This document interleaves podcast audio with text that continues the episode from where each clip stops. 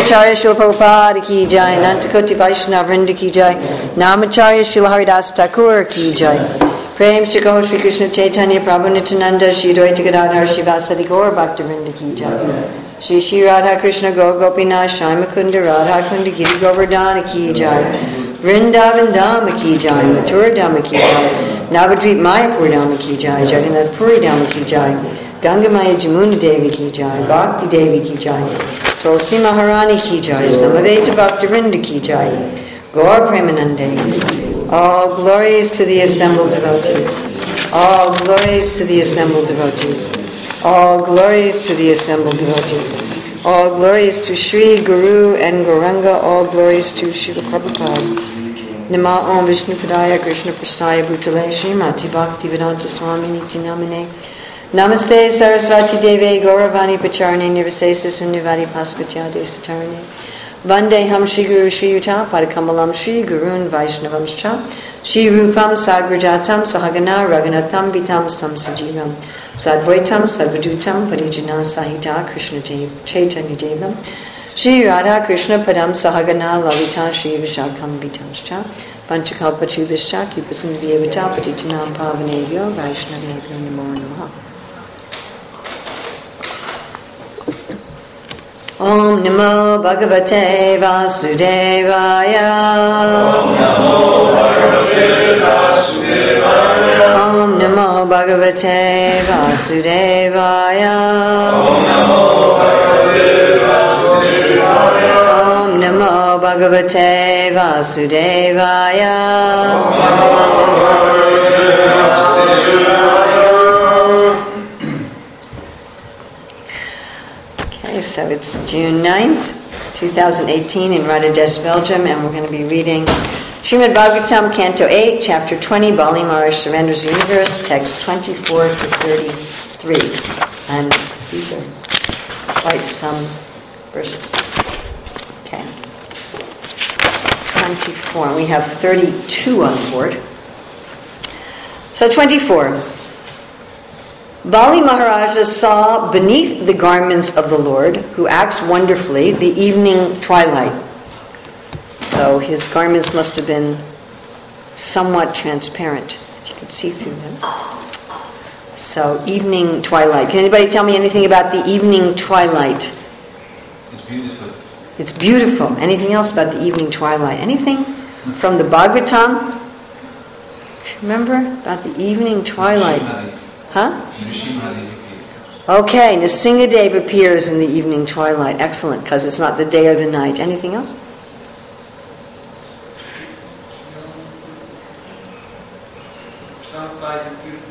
Yes, the evening twilight personified as a beautiful lady to bewilder the demons who were good guess, but not that one. Who were going after Lord Brahma. Remember, Lord Brahma created these demons, and they were they were interested in enjoying him. So he created this evening twilight as a beautiful woman, and this distracted them. So where's the evening twilight? Under the Lord's garments. Okay. In the Lord's private parts, he saw the Prajapatis. So who are the Prajapatis? Yes, they. What do they do in the universe? They make all of us, right? okay. In the round portion of the waist, I wonder what exactly is the round portion of the waist. Sanskrit just says on the waist. He saw himself with his confidential associates. Who else saw themselves in the universal form? Yasoda. So when Bali's seeing himself, is he seeing a vision of himself or a picture of himself? No, he's actually seeing himself. How do you see yourself? Lord Brahma talks about this to Krishna. He says, Mother Yasoda saw that all of us are inside your belly, but yet I'm standing outside of you talking to you. So, how can I be talking to you when I'm inside your belly? Who can understand this? This reminds us of the verse in the Brahma Samhita, Ekopyasorachaitam jagadandakoti achaktirasti jagadanda chayayaranta andantarasta padamanu chayantarastam. This is one of Sadaputa's favorite verses. So I don't know if they have it in this country, but in America, when I was a child, we used to buy butter, and on the carton of the butter, there was a, a woman dressed as a Native American holding a carton of butter on which there was a woman uh, holding a carton of butter, on which there was a woman holding a carton of butter, on which there was a woman holding a carton of butter. So the Lord is in every atom. Yes? Can everybody picture that? You get some kind of a picture of that, that the Lord is in every atom? Everybody can do that? More or less? More or less. All right. Then within the Lord is the universe that's made up of the atoms in which the Lord is situated. Can you do that one? No. Our mind goes fizzle, fizzle, pop, pop. So this is the, the situation that Bali is seeing the Lord, but he's seeing that he's in the body of the Lord. How is that? He's actually seeing that he's, he's not seeing a vision, he's not seeing a picture, a projection, a reflection. He's seeing that he's in the body of the Lord. It, it can completely inconceivable. So are we all in the body of the Lord? Yes. Interesting. We're like little cells in the universal body. Right? Okay.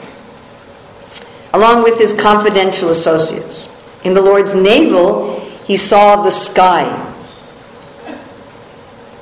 So it's uh, very common that the Lord's navel is associated with the sky.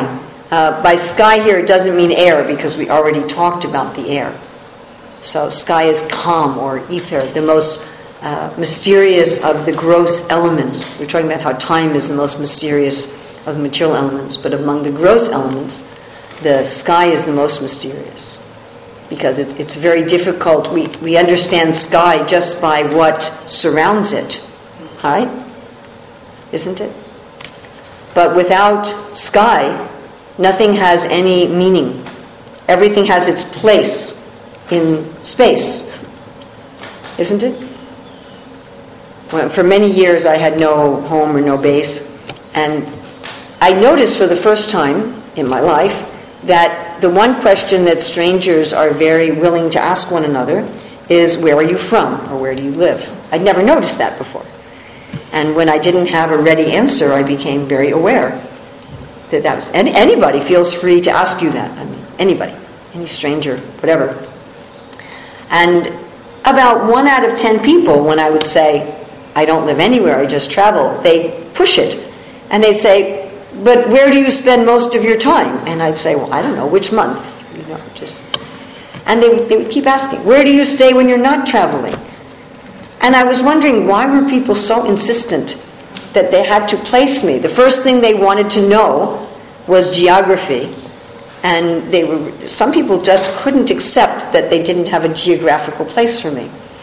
And i thought whenever we want to understand anything we first want to understand where it belongs. What is its place? Yes? And ultimately without a relationship with krishna one cannot understand anything uh, just like without space one cannot understand anything Space also, it gives meaning to everything in another sense. So, um, one time my daughter-in-law, one of my daughter-in-law's children, when she was, when the child was very young, took all the keys off the keyboard of her computer. I was talking to her about this recently. She just turned 13. This is when she was like two or three. She said, I wanted to find out what was under them. So my son was able to put the keys back but the space bar didn't work. So my daughter in law is typing me messages with no spaces. It was very difficult to understand. Without spaces, you cannot understand language. When we're speaking without pauses, one cannot understand. In music, without space, one cannot understand. Similarly, without Krishna, one cannot understand anything. No, very subtle. So space is very subtle but it gives understanding, gives meaning to everything. So, in the same way, Krishna gives meaning to everything. This way, we can go from Krishna's energies to Krishna, yes? That's the point. Okay. I'm going to ask you at the end if you can remember any of these. There's a lot of them, so you should be able to remember at least a few. Now we have again in the Lord's waist. So I don't know what again. What's the round portion of the waist? What's waist? On the Lord's waist, he saw the seven oceans. So that's interesting because we have seven oceans on this earthly globe, but Bali was on another planet. So it's not these seven oceans. It's not talking about, you know, the Atlantic, the Pacific, the Indian, the Arctic. I think actually there's more than seven oceans if you count all of them. And then there's little tiny ones here and there that you might count as seas or oceans. But these are the oceans in the universe. And there's an ocean of sweet water, salt water. What are the other ones? Sweet, salt, ghee, milk, Liquor. I'm not sure about nectar. Yogurt. And it was a yogurt one.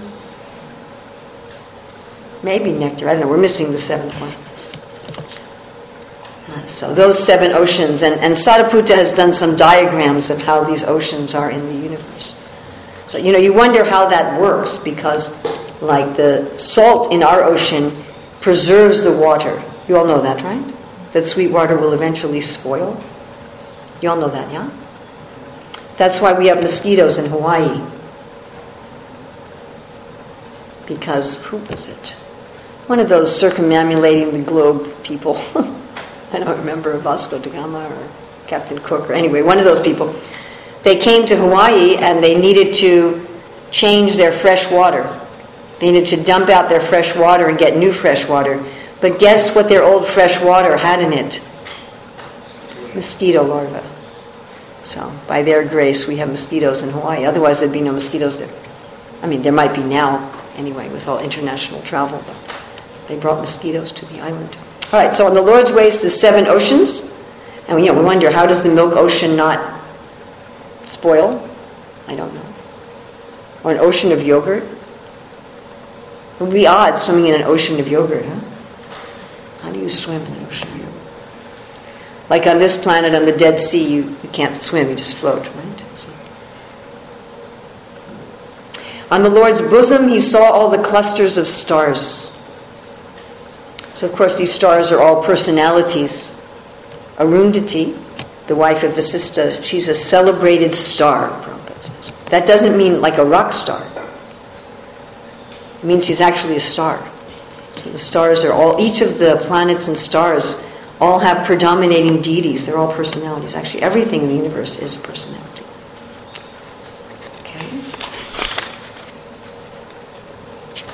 If I had to read the word for word for this, we would end class at 10 o'clock at night. Okay, next few verses. This is 25 to 29. So I'm just reading the English. My dear king, on the heart of Lord Murari he saw religion. All right, so that's the Sanskrit here is dharma. So what does dharma mean? Here Prabhupada's translated as religion, but many times Prabhupada explained what is dharma. Well, there's ultimately Sanatan Dharma. Sanatan Dharma is our eternal Dharma, but what does the word Dharma mean? That which sustains, That which sustains, yes. Beauty? Well, certainly it includes beauty. Duty. Oh, duty. Yes, one's duty. Of course, the word duty is a little difficult because the word duty can invoke modes. It's Constitutional position. constitutional position. Any other idea of the word dharma?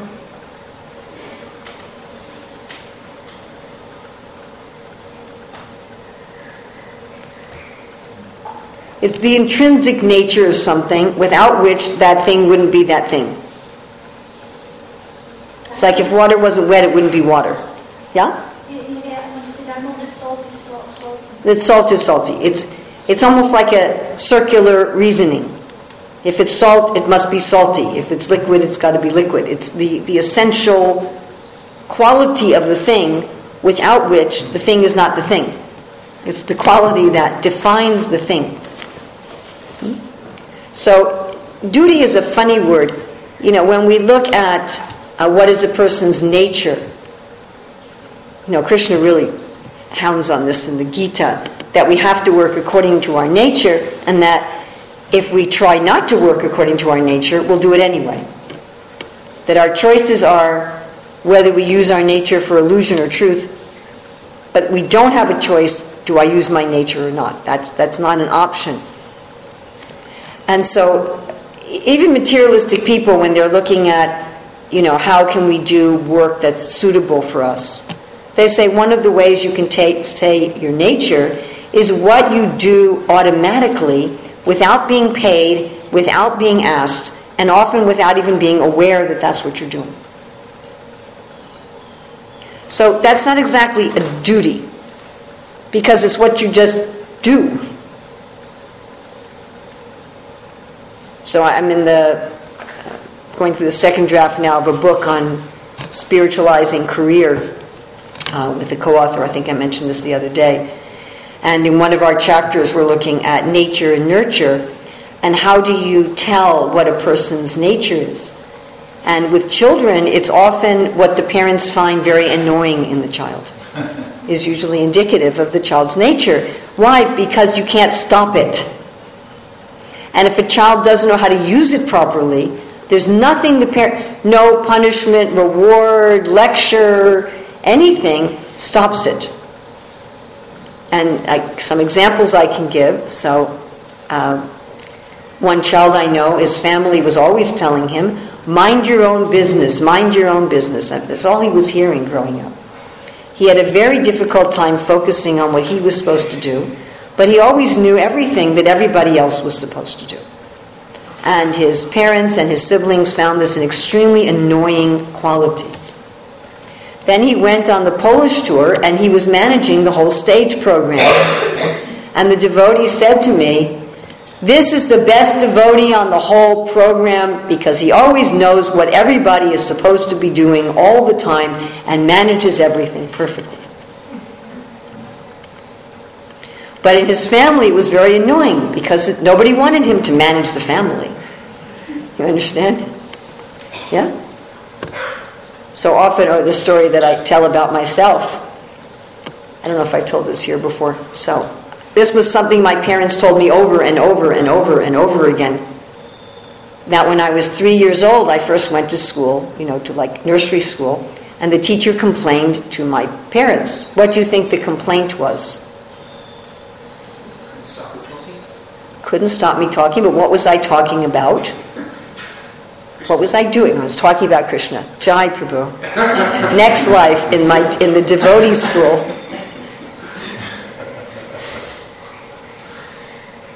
I did tell people I wanted to find God, but I didn't I didn't hear the word Krishna until I was 12. What do you think I was doing? Come on, what do I do? I was teaching, exactly. And so the teacher was very irritated. And the teacher told my parents, Your daughter is impossible because she refuses to be one of the students. She's always trying to be the assistant teacher when I was three. And my parents told me this as something very bad. I mean, I grew up with this as this was a really terrible thing that I had to fix. And they would remind me of this over and over again. Whenever I'd act like a teacher, they'd say, "When you were three, your you know your teacher complained about you. You have to stop this." It wasn't until I was 24 years old. Imagine this. 24 years old, 21 years later, when I met Jyotir Mai, that she said, Oh, let me teach you how to teach. And I'm like, Oh, wow, that's interesting. So that's Dharma. Dharma is what you do spontaneously. It's not a duty that's imposed on you by somebody else. It's not that someone comes, This is your Dharma. But Dharma means what you do naturally, done according to Shastric principles. And that's true at the lowest level if we're talking about Varnashram Dharma, and it's true at the highest level when we're talking about Rasa. So there's all different variations of Dharma. And where was this Dharma in the universal form? Anybody remember without looking? Heart. Heart. Very good. It's the heart of the Lord. On the chest both pleasing words and truthfulness. So, pleasing words and truthfulness are two elements of the two of the five elements of the speech. What of speech? The austerity of speech is given in the Bhagavad Gita. Truthfulness and pleasing words. And what are the other three? Beneficial. The content is not agitating, the, the content is pleasing, and based on the Vedas. So it should be true, it should be a pleasing truth, the words should be pleasant, not harsh language. It should benefit others and based on the Vedas. Of those five, what do you think is the most important? Nope. Nope. Beneficial. Truth based on the Vedas that's pleasing with sweet words that doesn't help anybody is not useful. It's not what we want. Things should be helpful. If someone comes to you with their marital problems and you start reading to them this portion of the Bhagavatam, that's not beneficial for them. You follow? Oh, well, yeah, you know. the Prajapatis are his private parts, and the evening twilights under his clothes, and now you have all the marriage advice that you need. In the mind, the moon. So the moon is always associated with the mind. Why is the moon associated with the mind? Hmm? I'm sorry? Gives intelligence. Yeah, but intelligence is a little different than the mind. Well, the natural position of the mind is to be soothed and calmed and still. But what does the moon do?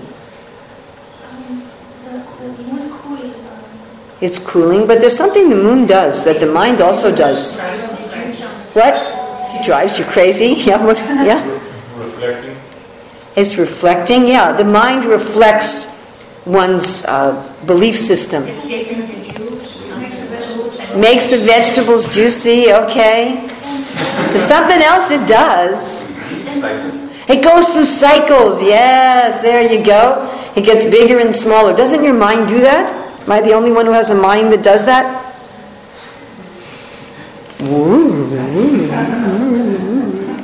Goes very fast through the zodiac. Every 28, 29 days, it goes through the whole zodiac. Okay, now I'm in Taurus, now I'm in Aries, now I'm in Capricorn, now I'm in Aquarius. Now I'm big, now I'm small. On the bosom, the goddess of fortune with a lotus flower in her hand. So, this is one of the marks of the Supreme Lord. This is how you can tell the Lord as opposed to those in Vaikuntha who have Swarup City.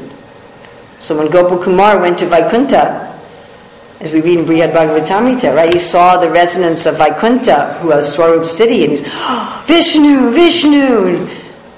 No, no, no, no, no, I'm not Vishnu. I'm a servant, I'm a servant. Okay. Then he goes to the next gate. Oh, Vishnu, Vishnu, Namo, Namaha, Namo, Namaha. No, no, no, I'm not Vishnu, I'm not Vishnu, I'm a servant, I'm a servant. This kept going on and on and on. And finally, the chief of the gatekeepers takes him aside says, Look, it, only Vishnu has the Srivatsa. And the Kaustubha is only Vishnu. That's how you can tell. You have to look at his, at his bosom. On the neck, all the Vedas and all sound vibrations his neck. So why do you think on the neck? It's easy. That's where we have our voice. So the Lord's voice is the Vedas and all sound. Krishna also says this in the Gita. That he is, he is the sound in ether. On his arms, all the demigods headed by King Indra. Why do you think Indra and the demigods are on the Lord's arms? The management. Indra is the chief Kshatriya in the universe. Thunderbolt is Vajra weapon, whereas Brahma is the chief Brahmana. You know, I never hear about Brahma being in the battles, right? I mean, he watches them, but I never heard about him fighting in them. Whereas Indra fights in them. In both ears, all the directions. Any idea why the directions are in the ears? Sound. Yes, sound is how we are able to discern space. Do you know that there are some cultures in the world that do not have language of left, right? They don't have any language like that. They only use directions. So they'll just say, you know, turn east and go north. And by the time their children are eight, they always know where all the directions are. On the head, the upper planetary systems. On the hair, the clouds. So sometimes the trees are compared to the Lord's hair, but here we have, he's got the clouds in his hair. It just reminds me of, you know, sometimes you see mountains that have, that are up in the clouds, right? The tops of the mountains. In the nostrils, the wind. You know, so when I breathe, there's, I'm sure little bugs find it windy. I'm sure there are little tiny insects that, when we're breathing, thinks it's a huge storm. But when the Lord's, right, I'm sure, it's like that. They're like, I gotta get out of this storm, they have to fly away out of our breathing. But from Krishna's nostrils, there's a big storm. On the eyes, the sun. So the sun is often compared to the eyes. Why is the sun compared to the eyes? You need the sun to see, and first the Lord has to see. This is described in the second canto with the universal form. We can only see once the Lord sees. Remember, in this universal body, we're like a cell in the body. It's, it's like we're compared to the universal body, like the cells in our body are compared to us. So only when I see can the cells in my body be aware of what's going on. In the same way, only when the Lord sees can we see. And that's understood by the sun. Only when the sun is there can we see. In his mouth, fire. Why is the Lord's mouth compared to fire? Fire of digestion, yes, but something else. The Lord's mouth is compared to fire all over the place in the Bhagavatam. No, it's a, it's a, it's a. He devours. But what is he devouring specifically? Yeah, well, that's a different. That's a time. He's not. This is not the form of time. He's devouring something.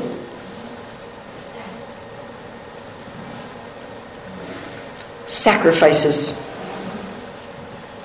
When we throw the grains into the fire, the flame is understood to be Vishnu's tongue. Yes, Vishnu's mouth.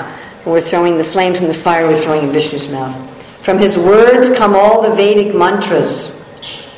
And there's a wonderful explanation, uh, which no way do we have time to give today, about how that the, the Lord's words enter into the Muladhara chakra of Lord Brahma and gradually come out through the mouth of Lord Brahma, going up through the chakras as the Vedic mantras. On his tongue was the demigod of water, Varunadev. So, what happens if you have a dry tongue? You can't taste anything.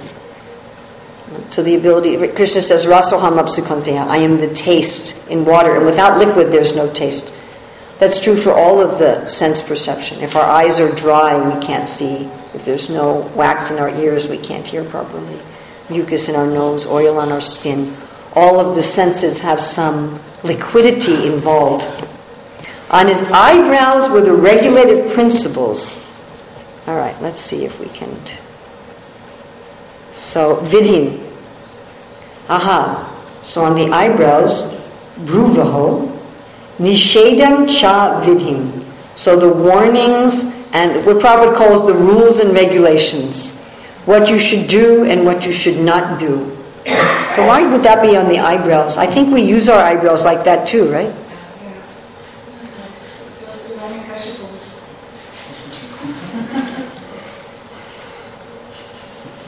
Do we use our eyebrows to tell people what to do and what not to do?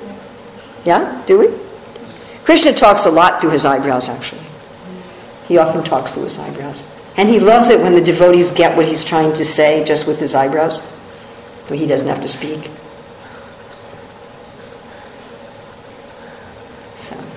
Krishna tells us what to do and what not to do with his eyebrows. On his eyelids were day and night. When his eyes were open, it was daytime, and when they were closed, it was night.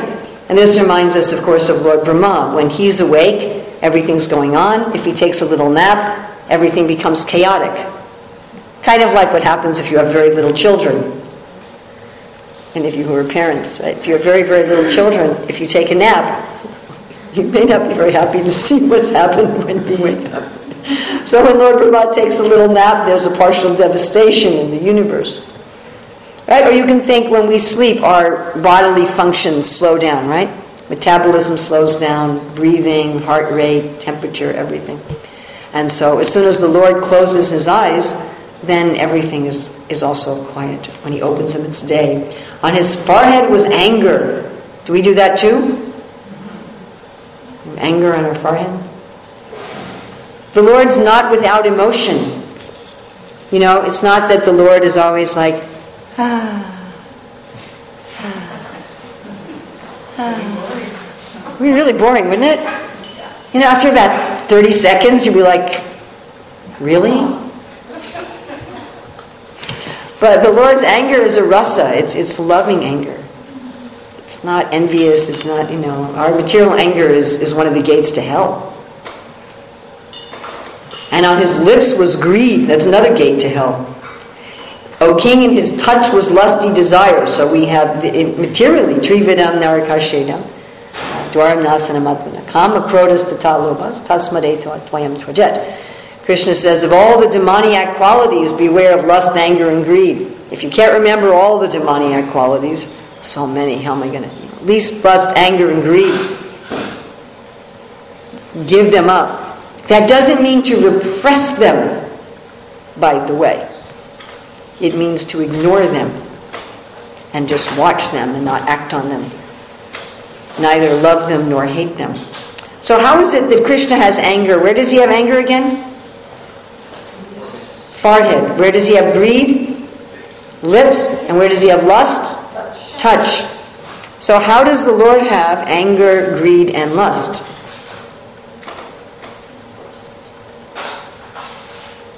Because he has everything. He has everything. But his anger, greed, and lust are all beautiful. You know, he's Akhila Rasamrita Murti. There's, there's some you know, we wouldn't go for these things if they didn't have some hope of enjoyment, isn't it? Do people try to enjoy anger in this world? Oh, yeah. That's why they go to political rallies and, and sporting events. Have you ever seen people at political rallies and sporting events? I was once in a devotee's house where their, um, probably he was in his 20s, their son was watching some sporting event on television and at one point, he jumped out of his seat and he's shaking his fist at the television, yelling at it. I thought, that's not going to work very well. But that's, that's the enjoyment. That's why they do it. They go to these games or to these political rallies so they can get angry. That's the whole purpose. You understand? Otherwise, why go if you're just going to be mellow the whole time? Please give us higher wages please cut taxes. Then nobody would go. Give us higher wages, cut the taxes, right? Sometimes they get so angry they start fighting with each other and breaking things, and the police have to come in riot gear and stuff. So people are trying to enjoy these things.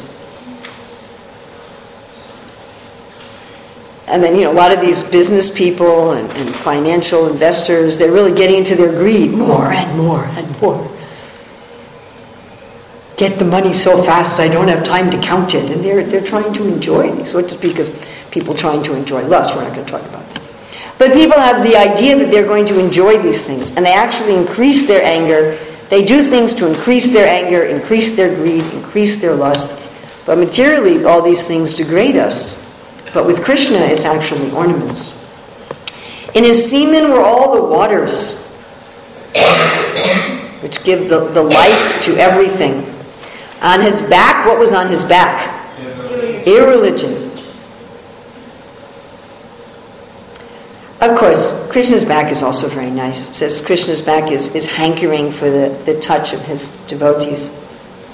And in his wonderful activities or steps was the fire of sacrifice. On his shadow was death. Krishna often says that he's death. Prabhupada says if you don't accept God as God, you accept God as death, where he takes everything. In his smile was the illusory energy. Well, this is how we cannot be bewildered by Maya. Remember, we are saying Maya is just within the mind? Chapter 14 of Krishna book. If we see, oh, this is just Krishna's smile. Lord Kapila Dev in the third canto says that of all the things we should meditate on, the most wonderful is the Lord's smile and laughter. So if we meditate on how Maya is Krishna's wonderful energy, wow, so amazing that Krishna can illusion people to think he's not there. How, how funny is that? And that's his, his smile. And on the hairs of his body were all the drugs and herbs. And Krishna also says this in the Gita that he is the healing herb. You know, often modern science they try to extract the principle from the herb, but they can't do it. It doesn't always work, right? Sometimes you just have to use the whole plant. In his veins were all the rivers. On his nails were all the stones. In his intelligence were Lord Brahma, the demigods, and the great saintly persons. So again, his arms were the administrative demigods, but his intelligence were these higher demigods. Lord Brahma, the rishis, unlike Janaloka and Tapaloka, the four Kumaras, they're in his intelligence. Because they're the, the Brahmins of the universe. They give guidance to everyone. Throughout his entire body and senses were all living entities moving and stationary. That's us. Balimars thus saw everything in the gigantic body of the Lord. Text 30. O king, when all the demons, the followers of Maharaj Bali, saw the universal form of the Supreme Personality of Godhead, who held everything within his body, when they saw in the Lord's hand his disc, known as the Sudarshan Chakra, which generates intolerable heat, and when they heard the tumultuous sound of his bow, he must have been twanging it, all these caused lamentation within their hearts. So the Sudarshan chakra, which generates intolerable heat. So sometimes the Sudarshan is compared to the sun. And these are all persons. So when uh, there's many times the Sudarshan chakra shows up in Krishna's pastimes, even in the Govardhan Lila, Kavi Karnapur said that the Sudarshan chakra was drying up the water so it wouldn't go under the hill. And of course, when uh, Sudakshina was angry at his father's death, and he caused the great demon to come out of the fire by the uh, tantric priests, the evil priests. And this great demon went to Dwarka to kill Krishna, thinking that Krishna was an enemy of the Brahmanas, because he could only kill someone who was not a Brahmana or who was not favorable to the Brahmanas. And he thought Krishna is not favorable to the Brahmanas because he's a Kshatriya, but he lets the Brahmins worship him. He's supposed to be worshiping the Brahmanas. And when this great demon came there, this the Sudarshan Chakra, who's there as a person, uh, Krishna is just playing some game with his associates.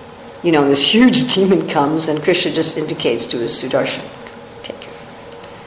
Sudarshan uh, drove away the demon, and he became as hot as this, all the suns at the end of the universe, burning the universe, and destroyed Kashi, pushed the demon back to Kashi where he killed uh, Sudakshina.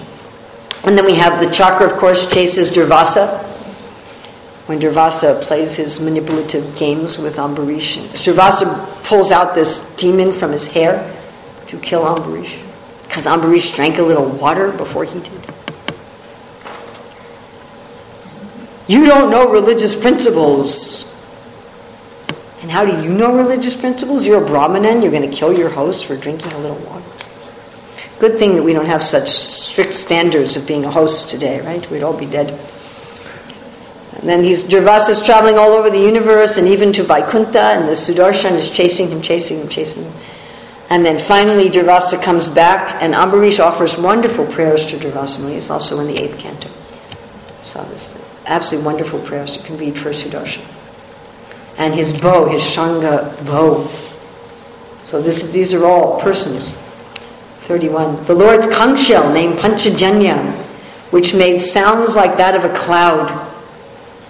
So Hridaya Chaitanya was blowing the conch shell very loudly the other day but didn't quite sound like thunder.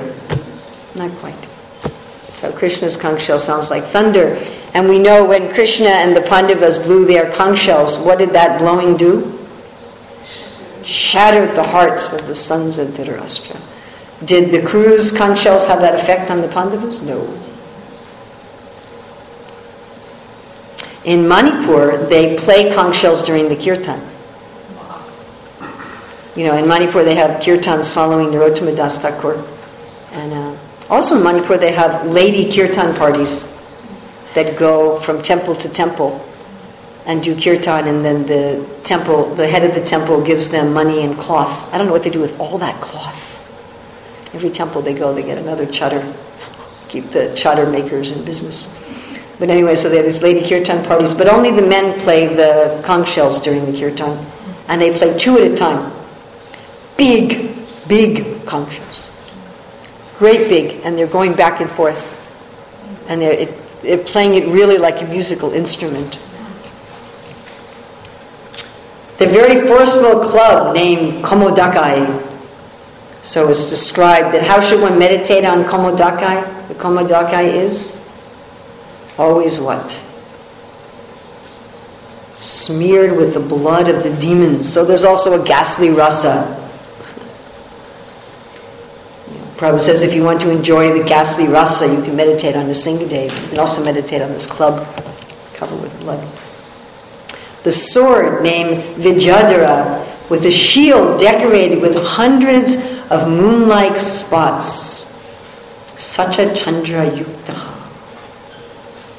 Many, many, many moons. So there's often this comparison with this many moons, like Lord Nityananda's lotus feet are like many moons. So the shield of the Lord, just imagine the shield of the Lord. It looks like it has hundreds and hundreds and hundreds of glowing moons. And also, Akshaya Shayaka, the best of quivers. So we know that Arjuna had a quiver that would never be depleted. So I'm sure the Lord's quiver is like that. Again, these are all persons. All of these appear together to offer prayers to the Lord. So the Sudarshan Chakra, the Shanga bow, the Panchajanya conch shell, the Kaumodaki club, the Vidyadhara sword, the shield that has all the moonlight spots, the Satya Chandra Yukta shield, the Akshaya Shayaka quiver, they're all offering prayers. All right, now we have text 32, which is on the board. Sunandamuka Upasastrisham. Parshada Mukya Sahalokapalaha Spurat Kirtidanga Mina Kundala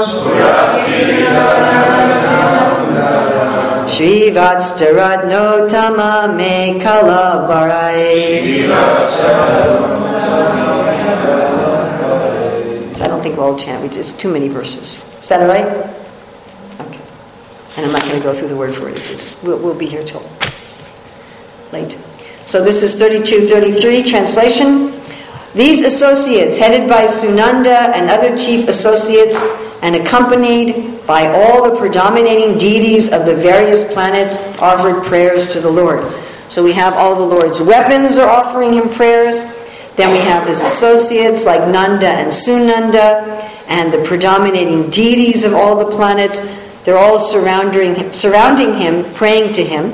We have a similar thing, of course, when Krishna shows Arjuna the Virat Rupa. Right? He sees everyone praying to him. And a similar thing when Lord Brahma sees all the cowherd boys and the calves manifest as Vishnu forms. Right? You all know that? All the living entities and it says down to the straws. The straws were praying. I don't know how that works. Anyway, they were all praying to the Lord.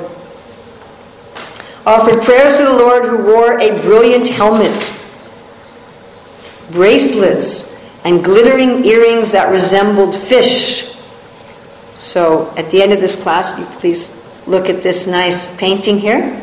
So Krishna has Mina Kundala in this painting. He has fish like earrings. Generally, Krishna's earrings are not compared to Mina but to Makaras. Makaras are not technically sharks, they're a mystical being.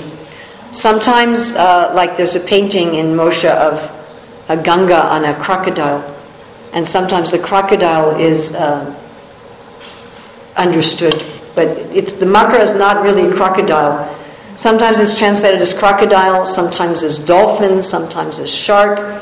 Uh, it's the symbol for Capricorn, the sign of the zodiac, Capricorn, the Vedic symbol, and it's some being that we don't have on this planet. So the Makara is the carrier of the Ganga, the carrier of Cupid, and Krishna likes to wear these Makara earrings. Uh, Mahendra Prabhu, who used to live here, he, he had Makara earrings made for Gopinath.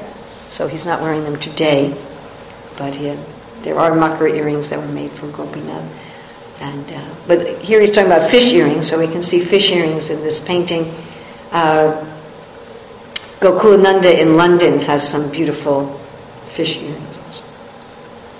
On the Lord's bosom were the lock of hair called Srivatsa, which we read about already in the universal form.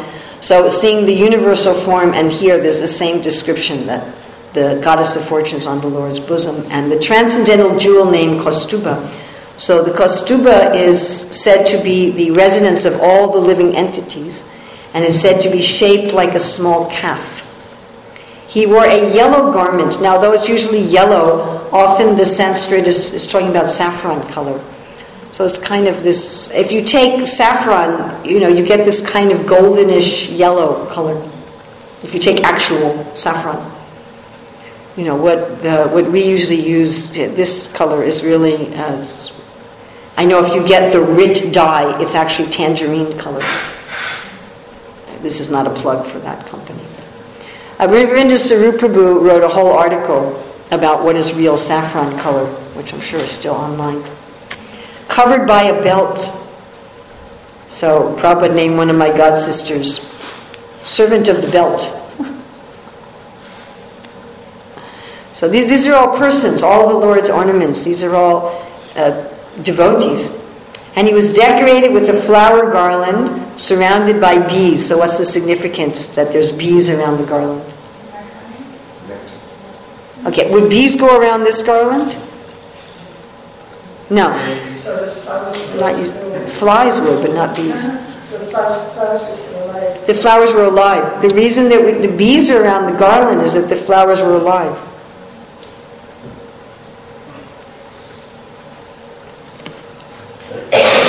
Manifesting himself in this way, O King, the Supreme Personality of Godhead, whose activities are wonderful, covered the entire surface of the earth with one footstep, the sky with his body, and all directions with his arms. Purport. One might argue, since Bali Maharaja promised Vamandeva only the land occupied by his steps, why did Lord Vamandev occupy the sky also? In this regard, Srila Jiva Goswami says that the steps include everything, downward and upward. When one stands up, he certainly occupies certain parts of the sky and certain portions of the earth below his feet. Thus, there was nothing uncommon for the Supreme Personality of Godhead when he occupied the entire sky with his body. So, of course, the Lord is very tricky. Three steps included where his upper body was, too. Right? So he's, he's very clever in this way. Please give me three steps, but my body is covering the whole universe, and that's part of my steps. So now I've got everything. All right, well, we've come to the end of our time with all these very long verses. So I'd like to just go around and without looking, please tell me something that you remember. Starting with you.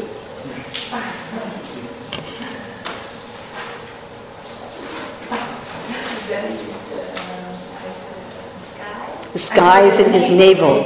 Good. So please, today, when you look at the sky, remember that it's inside the Lord's navel. Yes, what do you remember? Yes, you. You don't remember anything. Okay. So your your um, home fun assignment. We don't give any homework. We give home fun. So your home fun assignment is to pick something from here and write it down like about 20 times, one thing from here that you like, and say it over and over again to yourself today and see it in the world. Okay? That's your home fun assignment. And yes, Rupa Manjari, what do you remember? So you have the same home fun assignment? You pick something from these verses, anything from these verses, write it down 10, 20 times, like sky and navel, sky and navel, sky and navel, sky and navel, sky and navel. And then during the day, every time you see the sky, navel, navel, navel, navel, navel. What do you remember? I remember um, when Krishna um, uh, moves his eyebrows, it's unruled there because he wants to express his uh, Yes. emotion. Good. The eyebrows are the rules and regulations. So we're going to switch over here. Prabhuji, what do you remember? What do you remember? You also remember nothing. You have the same home fun. Ass- I must have given a terrible class. I give myself an F minus as a teacher today. So, keep a fresh memory. So uh, you know, this is my fault as the teacher. If nobody, if, if I were to have three people who don't remember anything, that means I did a very bad job. So you have the same home fun assignment. Please go through these verses, find something, write it down ten times, repeat it to yourself, and try to see it in your day. What do you remember? Anger was his forehead. Anger on his forehead. Very good.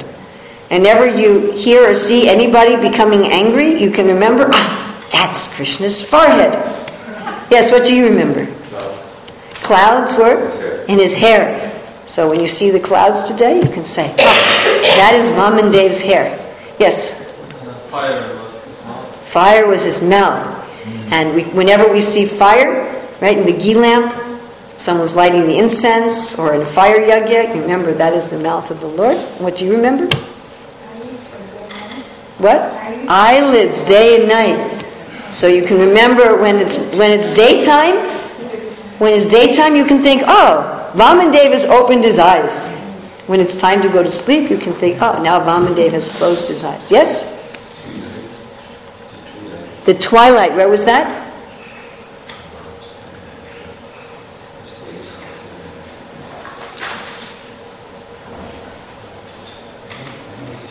It was under the Lord's clothes, right? It was, you could see it under his clothes. So when you when you see the twilight every day, you can think, "Oh, I'm getting a little peek under the clothes of the Lord." And yes, what do you remember? Sun's or his eyes. The sun is his eyes. So when you see the sun, now you can think, "Oh, the Lord is looking at me." And what do you remember? It was just said already. Oh, there's more. Come on, something else. You think about it for a minute. Yes. Veins and rivers. The veins are his rivers. All right, so we don't have very many rivers here, but down the street there's a little stream. So maybe that's a very small little vein. And you came very late, so I don't know. Do you remember? What? Lips. Lips are greed. Whenever you, you feel greedy or you see anybody gre- being greedy, you can think, "Ah, that's the Lord's lips. And I'm, uh, you came very late, so I don't know. I, I heard before somewhere else that hairs are used for it or something. The herbs, the herbs, the medicines.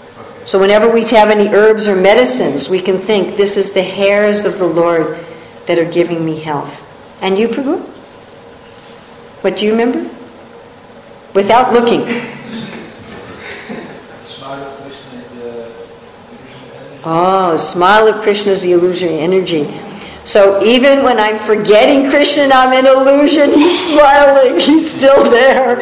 Even in my forgetfulness and illusion. Do you remember anything else yet? The arms of the demigods, especially the administrative demigods. And this would be true even in our Ormo Kshatriyas. You know, when the government, the police is acting properly, this is actually the arms of the Lord. So these verses here in the Bhagavatam, they're not for us just to read in the class as a ritual. They're for us, they're, the purpose of these is for us to meditate on. So we should be picking something that we can grasp, that will make sense in our lives. That as we go through our life and through our day, we can be connected somehow with the Bhagavatam. That we start becoming ourselves living Bhagavatams. This is the idea that becomes part of us. Yes? So we've already gone over time. I'd like to uh, thank all of you very much for having me here in Radhadesh and hosting me and, and taking care of me and being so kind to me and giving me facility to speak about Krishna.